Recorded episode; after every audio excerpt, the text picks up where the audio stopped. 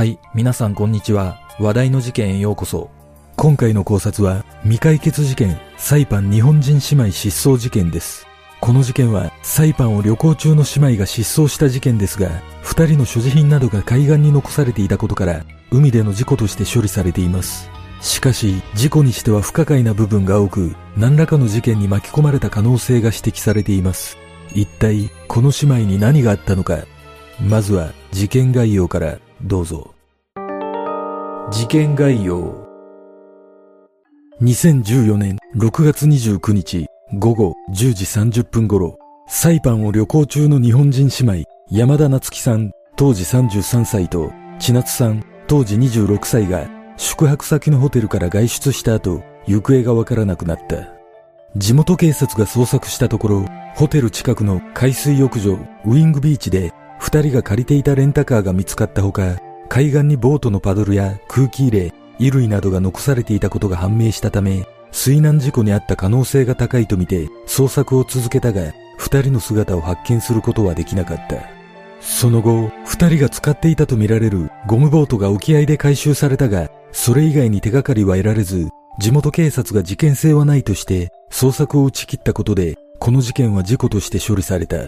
しかし、二人の行動には不自然な点があり、何かしらの事件に巻き込まれた可能性は排除できないとの見方も多く、真実が闇に葬られたのではないかと指摘する声も上がり、現在もこの事件は多くの謎を残したまま未解決となっている。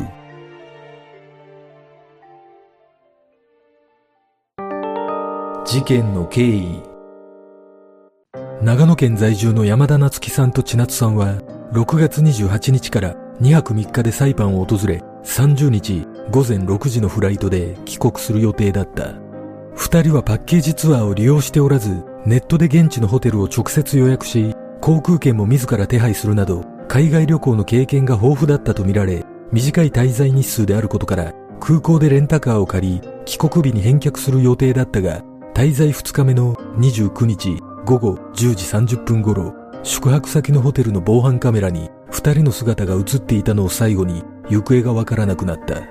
それから数日後の7月1日、宿泊していたホテルから約1キロ先にあるダイビングの穴場スポットとして知られるウィングビーチで二人が借りていたレンタカーが発見されたが、二人の姿はどこにもなく、車内にはパスポートや所持金が残され、海岸にはタオルに包まれたレンタカーの鍵が置いてあった。その翌日、海岸から45キロも離れた沖合で、二人が購入したビニール製のボートが空気が抜けた状態で発見されたため、ボートに乗って海に出たところ、何らかの事故に遭ってしまったという可能性が浮上したが、ボートのオール2本はビーチに置かれたままだった。その後の調べで、二人は29日夜にホテルから出かける際、タオルを羽織るなど、泳ぎに出かけるような格好をしていたことが分かり、レンタカーには何者かが侵入した形跡はなく、二人の荷物は置かれたままで、現金などの所持金も盗まれていないことも分かったが、二人の携帯電話だけがなくなっていることが判明した。これらのことから地元警察は海水浴中に水難事故に遭った可能性が高いとみて、沿岸警備隊と共に海上を中心に捜索を続けたが、二人の姿を発見することはできず、7月8日、捜索を打ち切った。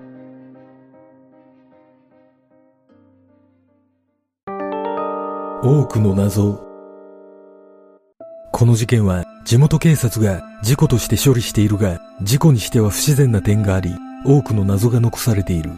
そもそも姉妹の二人は翌朝午前6時の飛行機に乗らなければならないにもかかわらず、前日の夜遅くに出かけているため、時間的な背景から不自然ではないかとの見方がある。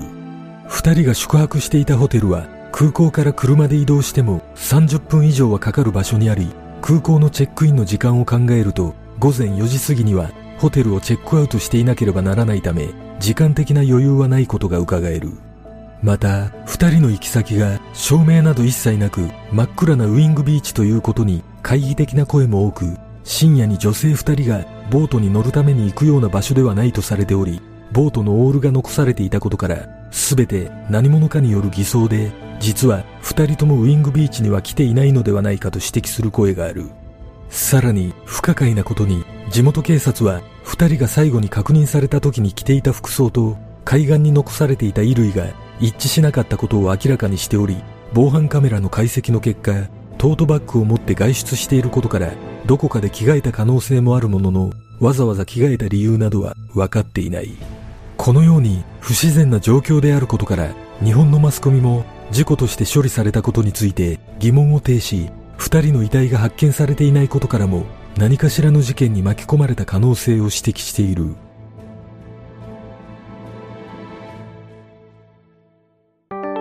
様々な可能性。これら多くの謎を残し、未解決となってしまったこの失踪事件は、事件後から様々な説が噂されているが、その多くは、やはり何者かがこの失踪に関わっているというものだった。実は、二人が失踪する前、宿泊していたホテルで、姉妹は中国人らしき男二人と話していたことが分かっており、警察もこの男二人の存在を分かっているとされているが、なぜか積極的な捜査が行われていないという情報がある。このことから地元警察も触れることができない何かしらの組織が関与しているのではないかとの見方もあり、人身売買や臓器売買の可能性を指摘する声も少なくない。実際、北マリアナ諸島では中国人が大きな権力を握っているとされ、歴史的にも人身売買を行っていた事実があるとされている。また、他の可能性として噂されていることは、旅行中に出会った現地人の男に会いに行った際に殺害されたのではないかとの見方があり、現地に詳しい男が海での遭難に見せかけ、様々な偽装工作を行った可能性が指摘されており、実際旅行中の女性が狙われるといった表に出ない被害は多く存在するという。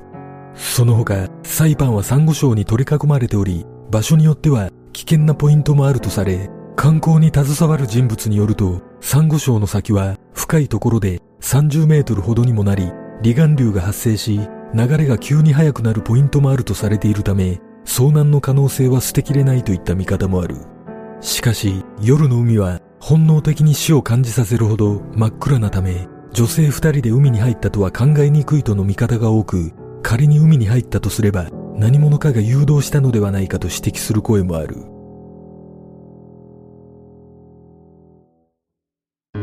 事件の真相とは？この事件は、二人の所持品が奪われた形跡がないことなどから、地元警察は、海で遭難した事故として、早々に捜索を切り上げているが、帰国直前の深夜に、人気のないビーチで泳ぐといった行為は、あまりにも不可解だとの声が多くある。失踪後、姉妹の両親は何度もサイパンに足を運び、地元警察と交渉の上、姉妹の写真を公開し、住民に情報提供を呼びかけるとともに、情報提供者に対して1万ドルの報奨金を出すことを決めたが、現在も有力な情報を得ることはできていない。また、姉妹の両親は、二人が宿泊していたホテルで話していたとされる中国人らしき人物の情報を求め、公安局の調査官とも接触しているが、公安局は中国人らしき人物の写真を持っているにもかかわらず、身元はわからないとの回答だったという。サイパンに詳しい人物によると、このような失踪は事件性はないとして処理した方が警察にとって失点が少なく都合がいいと地元警察の体質を指摘しており、事件が浮き彫りになることに消極的な側面が少なからずあるという。果たして失踪当日、姉妹の二人に何があったのか、事故なのか、それとも事件なのか、この事件の真相とは？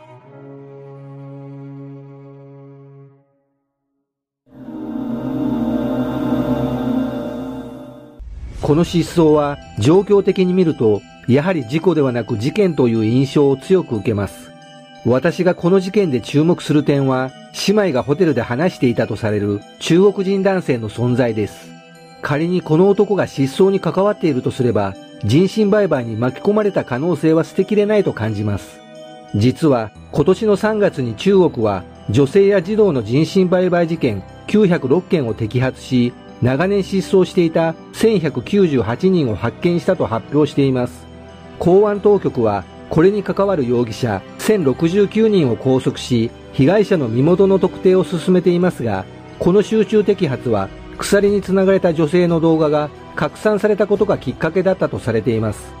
また、2016年に日本の警察が摘発した人身取引事件の被害者は46人となっており、そのうち半数以上の25人が日本人とされ、近年人身取引は減少傾向にあるものの、日本人の被害は増加しており、特に女性の被害が多いとされています。このことからも、サイパンで失踪した姉妹も、このような人身取引に巻き込まれた可能性は十分考えられるのではないでしょうか。もしかしたら、失踪した姉妹は、現在もどこかで生存している可能性があるのかもしれません。この失踪事件は、海での遭難として処理されていますが、公表されている情報を見ると、やはり不自然な部分が多くあるため、何かしらの事件に巻き込まれた可能性が高いような気がします。私がこの事件で気になることは、そもそもこの姉妹は何の目的でサイパンを訪れていたのかということです。情報がないのでわかりませんが、ツアーなどを利用せず、自らチケットを手配するなど、日程的にかなりタイトな旅行のため、おそらくサイパンを訪れたのは初めてではないような気がします。仮に以前にも訪れたことがあるとすれば、その際に現地で声をかけられるなどして男らと出会い、もう一度会いに行くために訪れていたと考えることもできます。もしかしたら、その男らというのがホテルで話していたとされる中国人で、彼らに誘われたために遅い時間にもかかわらず、二人は出かけたのかもしれません。実は、サイパンで働くフィリピン人や中国人の男性は、日本人観光客の女性と交際に発展するケースが少なくないとされており、実際、サイパン在住の人たちの間では、日本人女性は軽いといった印象まであると言います。ちなみに、ホテルの姉妹の部屋には荷物がそのまま残されていたという情報があり、翌日の飛行機に間に合う時間には、ホテルに戻る予定だったことが伺えるため、二人は現地の男らに会いに行った際に、何かしらのトラブルに巻き込まれ、戻れなくなった可能性も考えられます。仮に姉妹の失踪に男が関わっていたとすれば残念ではありますが、二人は殺害された可能性が高いような気がします。ウィングビーチに残された不可解な痕跡が全て犯人による偽装工作だとすれば、辻褄が合うとともに動機が男女関係のもつれであれば、現場に現金が残されていたことも納得できます。この二人の失踪は地元警察が事件としてもっと積極的な捜査をしていれば解決は難しくなかったような気がします。皆さんはどんな考察をするでしょうか。